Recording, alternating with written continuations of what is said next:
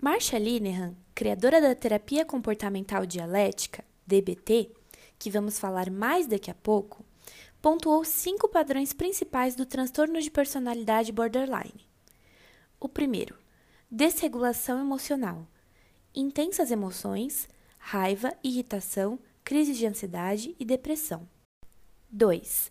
Desregulação interpessoal, a busca de estabilidade nas relações, mas com esforço excessivo para evitar episódios de abandono. 3. Desregulação comportamental, comportamento de agressão contra si mesmo, impulsividades como o uso de drogas e álcool, ameaças de suicídio, entre outras. 4. Desregulação cognitiva.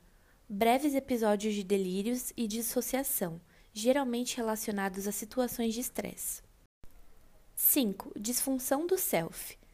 Instabilidade sobre si mesmo e sensação de vazio.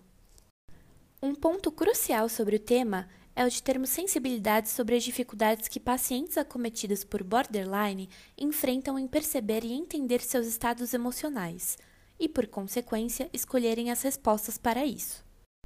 Lembrando que o diagnóstico só pode ocorrer a partir do final da adolescência, pois é importante o desenvolvimento da personalidade. De acordo com a Associação Brasileira de Psiquiatria, 10% dos pacientes diagnosticados com borderline tentam suicídio. Atualmente, a terapia comportamental dialética é considerada padrão ouro para tratamento de pacientes diagnosticados com transtorno borderline. Mas antes de falarmos sobre a DBT, vamos falar um pouco mais sobre a Marcia, que a desenvolveu.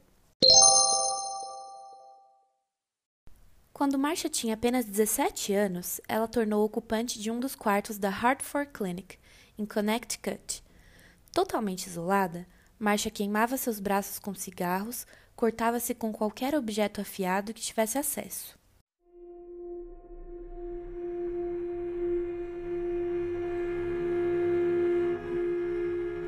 Foi nessa clínica que ela recebeu o diagnóstico de esquizofrenia e foi medicada.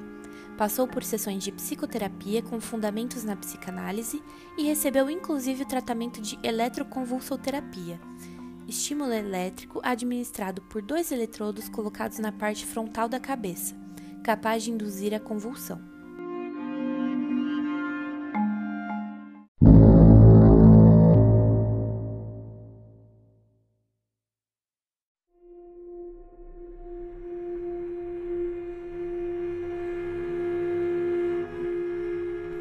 Em meio a esse episódio traumatizante, Marcia disse a si mesma: Estou no inferno! E fez uma promessa: quando eu sair, eu vou voltar e tirar os outros daqui. Marcia realmente cumpriu sua promessa e, pela experiência que viveu, voltou seus estudos para a terapia comportamental e o behaviorismo e desenvolveu a chamada terapia comportamental dialética, ou DBT. Atualmente, a DBT é reconhecida como altamente eficaz no tratamento de transtorno de personalidade borderline, transtorno de estresse pós-traumático e transtorno depressivo maior, além de transtorno de humor bipolar, entre outros.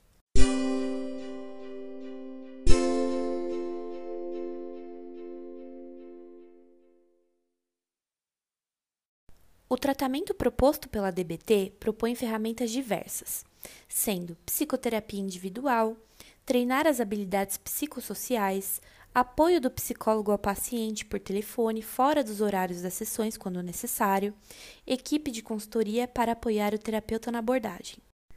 A DBT acredita que, além de entender causas e funções dos comportamentos apresentados pelo paciente, principalmente nos casos de borderline, é muito importante expandir o repertório de habilidades psicossociais, ampliando as opções de como esse paciente pode reagir às situações da vida. Na DBT, acredita-se que algumas habilidades devam ser desenvolvidas juntamente ao paciente. Habilidade de aceitação, como mindfulness, que trata-se da atenção plena, viver o aqui o agora, eficácia interpessoal, como lidar com os outros, e a habilidade de mudança, que seriam tolerância ao estresse e regulação emocional.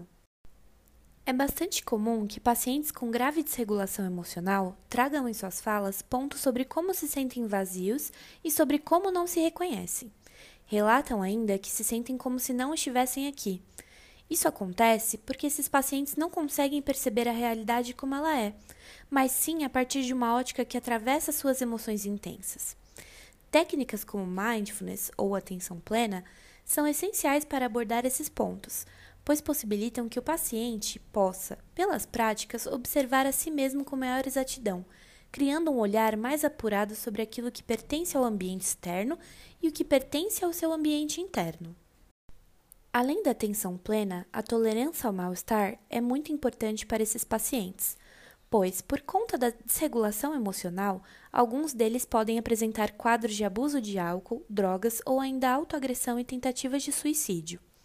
Esses comportamentos estão ligados à impulsividade e dificuldades em tolerar situações de estresse. O foco é novamente aumentar o repertório do paciente sobre quais comportamentos recorrer para que possa tolerar esses momentos de angústia, sem recorrer a práticas destrutivas. Já sobre as habilidades de mudança, podemos falar um pouco sobre a efetividade interpessoal. Pacientes que enfrentam o transtorno borderline podem enfrentar a raiva, vergonha, inveja e ciúmes. Por conta da desregulação de seus comportamentos, é comum que esses pacientes se encontrem em relacionamentos intensos e que busquem manter a pessoa por perto, buscando um nível de aceitação externa. Aqui, o foco também é aprender novas habilidades de comportamento, buscando criar maior autorrespeito e relacionamentos saudáveis. Compondo as habilidades de mudança, a regulação emocional é muito importante, pois pacientes borderline têm dificuldade em descrever e nomear seus sentimentos e emoções, pois sentem tudo de maneira acentuada.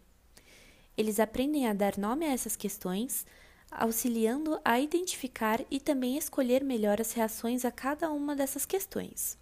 Identificar sentimentos e emoções é o passo inicial para modificar nossas respostas emocionais de maneira a nos prover melhores relações e nos deixando menos vulneráveis e angustiados.